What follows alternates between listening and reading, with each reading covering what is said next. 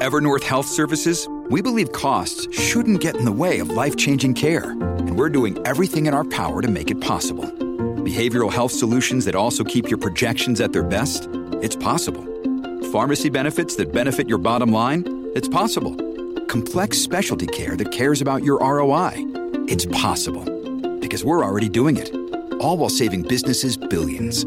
That's Wonder made possible. Learn more at evernorth.com/wonder. The Matrix is a computer-generated dream world built to keep us under control in order to change a human being. You're listening to the Dustin Gold Standard on Paine.tv. Join the discussion at Paine.tv slash gold. Ladies and gentlemen, welcome to the Dustin Gold Standard. My name is Dustin Gold, and you are listening to Paine.tv slash gold. Folks, as you notice, I don't have my sunglasses on. If you're watching there at the video side of this podcast over at Paine.tv slash gold, and that is because we have another guest here. Actually, it's the same guest we had yesterday. It's Wide Awake Jim. We're going to continue our discussion on the climate hustle, Bank for International Settlements, International Monetary Fund, United Nations, World Economic Forum, the World Banks, the central banks, central bank digital currency, carbon credits, and everything else connected to the technocratic slave state. Folks, yesterday when I finished up with Jim, I went and did an interview on TNT Radio with an old friend of mine, Timothy Shea. He has a show there called The Reckoning. They were going to have me for an hour. They held me for two hours. We were talking about transhumanism and technocracy. You're going to want to check that out. You can find them at TNT Radio on all the podcast platforms. They allowed me to tape that interview, so I'll be putting it out at paine.tv slash gold and probably up at the public side uh, podcast channel over the weekend. It was a great interview. Timothy straddles the MAGA world, the WWE uh, Clown World Circus. So I had to tread lightly, but of course I can't talk about technocracy and transhumanism, which is what he wanted me to do, without talking about Peter Thiel, which is a touchy subject because Peter probably invests in TNT Radio. I'm not sure, but he's got his money spread far and wide. So I got into Peter Thiel. And of course, Timothy had to start defending Peter Thiel, at which point I tore Peter Thiel apart and destroyed him on the radio. So who knows if I'll ever be invited back to that channel, but I think there's a good chance. Timothy reached out. He said it was a great time. So, folks, you're going to want to check that out. Now, uh, for those of you who don't know Jim, you're going to want to check out episodes 80, 88, and yesterday, which was episode 120. We can't keep recapping everything we're doing in the previous episodes, or we're never going to finish this. Jim came to us with over 196 documents that he has read, he has analyzed, he has highlighted for us. As you know, if you followed episode 80 and 88 over at paine.tv slash gold, we provide not only the documents up in the video version of the podcast, but we also post all of the PDFs and graphs that Jim has supplied there for you. If you'd like to look through those, down download them, you can do that at paine.tv slash gold. So for those of you that don't know, just quickly, uh, Jim is in oil and gas royalties. He's invested in that. He also sells those investments to other folks. And so he got into this a couple of years ago when he was doing research for his business to make sure that the whole green scam, this climate change hustle, wasn't real. Or if it was real, then he wouldn't be in oil and gas if it was going to be fully replaced over a five or 10 year period. And this is when he found, uh, first studying Catherine Austin Fitts and John Titus and others, and then doing his own research and looking into the documents, the white papers, the annual reports coming out of the United Nations, and that whole collection of organizations, realized it is in fact a scam. And oil and gas, fossil fuels are not going anywhere, according to these folks' own projections. And CO2 pollution is in fact not polluting and destroying the world. So Jim has dismantled that over episodes 80 and 1988. And then yesterday in episode 120, we start getting into some of the Bank for International Settlement stuff. Yesterday, we actually started talking about solutions to avoiding some of these things in your life. And so it was a very productive episode. So, Jim, thank you very much for coming back and joining us here at the Dustin Gold Standard. So, we want to just start digging into this stuff, my friend. Yeah, thanks for having me back. Uh, I feel at this point, with all the documents I've read, I could probably successfully debate just about anybody on the topic. well, I was saying to you privately, and I've pointed out to the audience as well, when we're analyzing the central bankers over at the panel discussions at the BIS, the IMF, the UN, World Economic Forum, these guys are such puppet figureheads. You're listening to them talking about banking and finance and CBDC and technology and climate and inclusion. They read off of the same 10 bumper sticker slogans. Like, I literally think if there was ever an opportunity, which there would never be, for someone like you to stand on the stage with the head of the Bank of France, who's also the chairman of the Bank for International Settlements or uh, International Monetary Fund, I, they, all these guys blend together. You would give your opening statement and these guys would just fold and walk off the stage because I don't think they have any idea what they're managing or what they're the figurehead for. Well, once you know what to look for and kind of the questions to ask, like even in these charts and graphs, and we're going to go re- revisit one again today. Once you know the the the, the manipulation that's involved, it, it's really quick to dissect. It doesn't take a lot of brain power, and it doesn't take a lot of time. It's pretty pretty easy. Yeah, and to be honest with you, when you watch these folks, I don't even know if these guys that sit as the governors of some of these central banks even know that half the stuff they're talking about is a scam. I, maybe the reason they're true believers is because they've never actually read the documents. Yeah, maybe. I mean, if you pointed it out, you said, look, over on uh, page 1069 of uh, this BIS such and such document, it says right here X, Y, and Z, they probably would have no idea what you're talking about. it's, it's a pretty safe bet that none of them have read the thousand page geology survey of Finland like I did. No, I, I would say they're the equivalent of the Nancy Pelosi's of the world saying you have to pass it to see what's in it. Like basically, they're saying yeah. I didn't read it, but the lobbyists told me they would put a million dollars into my PAC if I vote for this thing. Right. That's basically what happens. All right, so you want to you want to start with this chart from yesterday because you sent over yeah, some I want to pull up that, that same chart and because uh, we this for for those that are new or didn't listen to yesterday's show, this is the annual CO two emissions by world region. Uh, now it goes all the way back to 1750, and I highlighted in two boxes when you hover over the graph, it gives you the details uh, by you know a region of the world, and so I highlighted 1979 to 2021, and to show that the entire increase in global annual CO2 emissions is China, India, and Southeast Asia. Uh, the U.S., which we talked about, is dead flat. It's exactly the same from 42 years ago, 43 years ago, and um, the EU is down about by a third ish, as well as uh, other Europe. So, anyways, you know this. If you look at this graph on Paine.tv, um, this is it, it's like the first. You know, going up when you first get in the roller coaster, you're going up for that first hill. That's the slope. This thing's going up like 80 degrees, almost 90 degrees up from about 1950 forward um, but it's misleading because the, the graph, the x axis goes all the way back to 1750. And so I suggested on the show yesterday that if you shortened that that time period, the slope of that graph would not be 80 degrees straight up. It would be a lot uh, more smooth, gradual increase. And I have a couple of questions, anyways. How in the world did they measure carbon emissions uh, CO2 emissions in 1750 or 1800 or 1850 or 1900 or 1950? And the second question would be how did they know how much came from each country? Yeah, exactly. So, and and how did that come from the European Union when there was no European Union in 1750? Right. I mean, were they running? A, were they running around counting the smoke coming out of teepees? I mean, that's pretty no aggressive. I mean, I thought back in seven. Let's just make it clear though, because in 1750 here in the United States, Ben Franklin might have been running around with a kite with a key on it, and that was to actually measure the carbon emission, right? Yeah, I'm not sure they even knew what CO2 was in 1750, let alone measuring it. It's, I, mean, it, it is comical. See, this is why it's great. Like you said, once you understand the grift and the schemes, you're then able to use what you just did, which is just a little bit of common sense and can ask these silly little questions.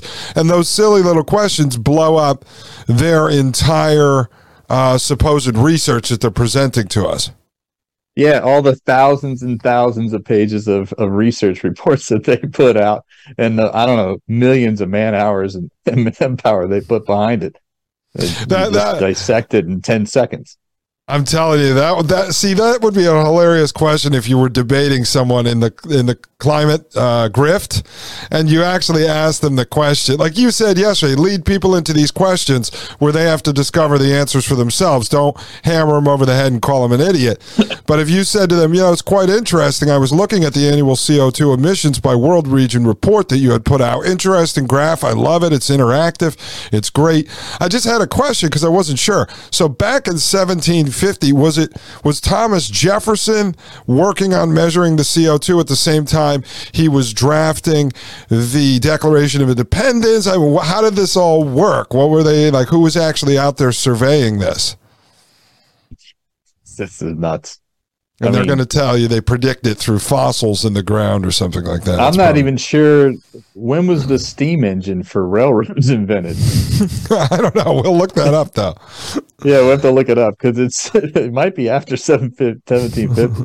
might be in the 1800s. That's what I'm guessing. That's what I was going to guess. Yeah. yeah. All right, so let's anyway. so let's take a look at the same chart. I figured out how to flatten the curve, so or flatten the, the the slope. So I took the same chart and there's a there's a little on the x-axis there's a little grab and slide uh, thing to get change the years. So i changed it the beginning year from 1750 which is what they originally started with to 1979 and again you know i didn't put the boxes on here because it's blatantly obvious that the two countries on the top the green and red which are china well it's the second one's not a country it's it's asia less less China, so it's really Southeast Asia, not including China. Those two account for 100% of the increase in CO2. It's a f- straight line for everybody else. Yeah, and for for the audio only audience, it's pretty amazing. So you're looking at European Union, then Europe excluding the Union. You have United States, North America excluding U.S., South America, Africa, India, and, and they are literally. I mean, pretty much straight bars. I mean, they're they're obviously jagged because they go up or down a couple of points each year, but they're pretty mm-hmm. much straight bars. And then you have a wedge, like a cheese wedge, going from the small side of the cheese to the larger end of the cheese, which is Asia. You know, it's just Asia and China. So, and and then at the top you have an international transport which is just a small number. It's not yeah, much, but China is is China and Asia is the 100% of the increase. Yeah. I mean, it's damning. And, and this is why again, just to point out what you were talking about yesterday, going back to the graph from yesterday, going the one that starts with 1750. This is the trickery. This is the magic. This is the propaganda that they use to make this look scary. Like if we back this all the way up to uh, zero, you know, or to uh, 1 BC, it would look like a straight line. You go, whoa, holy crap, a straight line. It exploded. CO2 must have shot yeah. right out of the earth like a volcano. And this is the trickery this is the magic, the marketing uh, of how they how they're able to pull this off. It would be so great in a world of technocracy, Jim, that if you had the ability, like a Google search, to type this graph name in, and you got to see everywhere in history that one of these buffoons used this graph at a presentation in front of the UN, the World Economic. It would be amazing. Like you would pull up like all of them going, "Look at this dangerous thing!" Like to see how they actually something like this. Yeah, they make it look scary. And then when you shorten the, the time frame again, which I did for you for the audience to back to 2000 to 2021, again, two things stand out. okay, well, the slope of the increase in total worldwide CO2 emissions is not that great. I mean, it's up, but it's not crazy like the first chart. And and secondly, it's all China and Southeast Asia still. Mm-hmm. Europe's going down. The U.S. is down from 2020. Everybody else is down. They're the only ones that are up, and a little tiny bit in the international transport, which I presume is cargo ships. Yeah. Now, when you take this and put it into context with uh, the other documents that this was included in, what are they using this for? To make the case that um, there's an explosion in CO2 emissions, and therefore we have to do all the things that we've talked about here in episodes 80, 88, and uh, 120? Yeah, well, they didn't use this graph in the other documents that I saw exactly, but they certainly talked about there's an explosion in CO2 emissions um, and it's all caused by humans, which is not true. You go dig up the, you know, go watch the documentary we talked about, I think in episode 80. Um, it's called The Great Global Warming Swindle. And it's got all kinds of scientists in there that worked with the IPCC group that's leading the charge on the green grift and climate change. Um, they're not these, you know, these these individual scientists out in the middle of nowhere that are crazy nut jobs. They worked mm. with the IPCC, and the data came from NOAA and NASA and all these other uh, scientists in the IPCC arena. And they tell you that humans cause some uh, CO2 emissions, which leads to some uh, of the greenhouse gas problem. But they also tell you that volcanoes are 10 times the amount annually of CO2 emissions than all human activity combined. And oceans are even bigger than volcanoes. Now, interestingly, in the last, I don't know, three or four months, we had two major volcanic eruptions, did we not? Yes. Did did anybody talk about the CO2 being emitted by those two volcanic eru- eruptions? I didn't see it. I didn't hear it. I'm sorry. I was taking a look here to see uh, the steam engine question that you had brought up. Uh, doing a little fact checking over here. It was actually invented in 1698, but it didn't go into use until late 1700s. Okay. So, so, you were right. You said I think it uh, happened after 1750. So Anyways, all right. So um, folks, I guess we're just going to go plow through a bunch of documents. Yeah. And we've got a lot of highlighted stuff. Um, I'll read some of it. Some of it I won't read. It's redundant. And if you if you want the documents, you have to subscribe to Paine.tv, which I think is less than nine bucks a month. Go in there. Even if you just want to go in there for a month, grab the documents and leave. Fine. Uh, that's cool too. Look at Jim. He's over here selling uh, Paine.tv slash I get nothing out of it, so I, I don't care. I know. If you, you want to look at the documents, look at the documents. Um, all right. So what I was going to do, because uh, Jim had sent these over and I just have them in folders. So he sent a bunch on November 30th, December 1st, December 6th, December 8th, December 15th, the 16th. So I was going to start with uh, November 30th, and I'm just going to start going through these. Uh, there's a couple yep. here related to uh, Tesla. Do you want to talk about these ones? Sure. I mean, Tesla and Elon Musk are one of my favorite company and people on the planet. I love Musk. He's a hero. He bought Twitter and he's over there trolling and everyone loves him. And they don't ask themselves one simple question using common sense. Do they really believe a man who gets to play the richest man on earth every other week? You know, it's musical chairs with those guys who answers to boards, you know, board of directors, who runs several multi billion dollar companies and has multi billions of dollars in government contracts and any given time has the time and energy to be memeing on Twitter. I mean, does anyone actually ask themselves if this is real, folks, or you're just part of a psyop here? Because you think Elon Musk is sitting there playing around on Twitter, sending out tweets all day on stupid political stories when a guy like him knows that Republican Democrat means absolutely nothing. Like, come on. Right. Don't fall for this. All right. So this first document, you have a split article energy currency. Yeah, if you could make it large, larger on the screen so I could read it, that'd be great. Yes, we can. Put on the whole screen. There we go. So this is from the 2012 Tesla conference. Um, I'll just read some stuff here. Climate change, debt resource depletion, and scarcity inequality, and fiscal and trade imbalance are all critical problems which our fiat currency based financial systems both mask and exasperate. Exacerbate. Dealing with them should be our true priority, but instead we find ourselves stuck in the mud and fog of finance. So, what is he saying? He's basically saying we have to roll out carbon credits and technocracy, get rid of the old the old system. Uh, he, I should say, wasn't necessarily Musk. It was a whole conference. If we want to do more than maximize consumption and strive for growth forever, we need to identify new goals and create measurement systems which will allow us to reach them. That's carbon credits and technocracy. Definitely. And here's a table of commodities which have been used as currency, and many have worked well. This is their strengths and weaknesses that they do vary considerably. So it's a historic currency viability table. And the long term to long term stability column is what I have highlighted.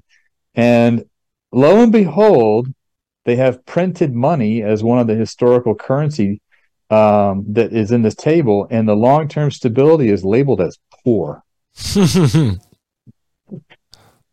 That's interesting. Of course, isn't that interesting? Course, Elon is right? a got to get rid of cash.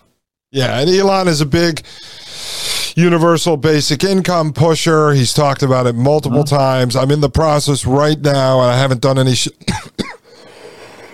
Excuse me, I haven't done any shows on it yet, but I am in the process of uh, dissecting some of his connections to some of the companies and investors related to central bank digital currency because I think if I dig hard enough, I will find that because UBI and CBDC go hand in hand. It's all the same companies working on the techno, um, technological infrastructure for them.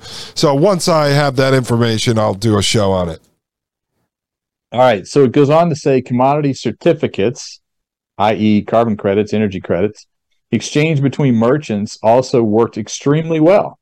Defined goods exchanged between ex- experts with specific redemption time hard to beat. In 18th century Europe, these commodity certificates were written on paper while they were inscribed in, on clay tablets, tablets in ancient Egypt and Assyria. Despite its current dominance of world finance, though, printed fiat currency, i.e., baseless currency, is coming under a very critical light, and none too soon. Fortunately, a suitable replacement is available the Uber commodity, the one upon which all other commodities, our economies, and our societies are now based, is available. Over the past century, it has stepped beyond its embodied forms into pure stocks and flows which can be applied for any purpose. It has the scale and the liquidity to meet all of the demands, both present and future, of an advanced currency. here we go. Energy is ready to be established as the monetary representation of the real wealth creation process, which it now empowers. Energy is the physical basis for our economies and societies, and it is past time to measure our progress in the commodity which is directly responsible for it. Every bit as much as seal oil for the Eskimos or wheat for the Egyptians, energy sustains the modern human condition. Imagine a truly advanced society in which environmental assets and human development were valued instead of cash flow and consumption. Imagine a system of exchange based on energy. The word money would not exist.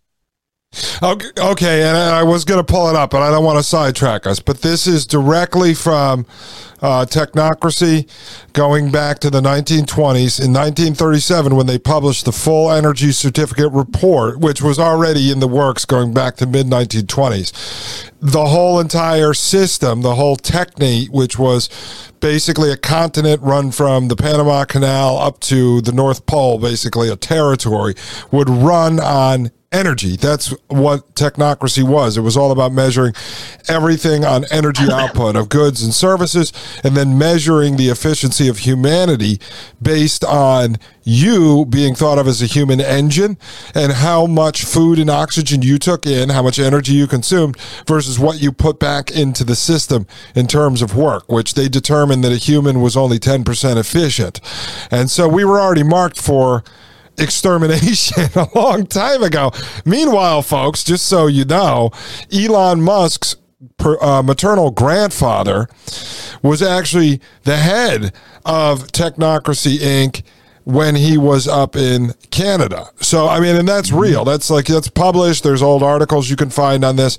His grandfather was a bigwig in the technocracy movement.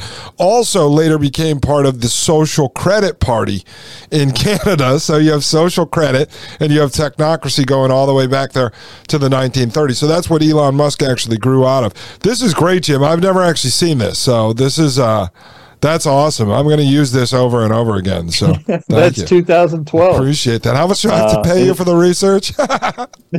nothing. if this technology actually existed, monetary problems would not be at the forefront of public discussion. Now, I want to pause right there in the sentence because who created the monetary problems? Yeah, exactly. The banksters? The okay. same economic terrorists right. that are offering the solutions to it. Yeah, exactly nor would we be experiencing as many of the social and economic issues we are today. Go back to, go Google this, all right? Somebody go Google this. Pull up a chart from, call it 1971, 1972, when the US went off the gold standard, and pull up an income inequality chart. And you will see the divergence began the minute we took the gold standard away. So the bankers created the inequality, and now they're blaming inequality as the reason they got to get rid of fiat currency and roll out carbon credits. Exactly. And, and I'm about to do a show soon because I've been talking a little bit about uh, gold is sort of a side local side business you know buying scrap gold cheap uh, and then actually refining it yourself. But some of the major yeah. refineries that people are selling to you know all the hustlers that go out and do this or the pawn shops that sell to the refineries at anywhere between 90 and 98 percent of the spot price of gold i found out that a lot of them are melting it down refining it and then they're sending the gold bars to the federal reserve. So i'm doing a little more research. I know a guy who's in this business who owns a big refinery refinery. We did a corporate event for him years ago. I'm trying to get a hold of him to see if he'd come on because I found out that his company is actually doing this. They're melting the gold down and then they're selling it back to the Federal Reserve. So my question is, are they trying to take all the gold off the streets because people like me are starting to go, aha, maybe uh, there's going to be a demand again for gold and people to hedge against inflation.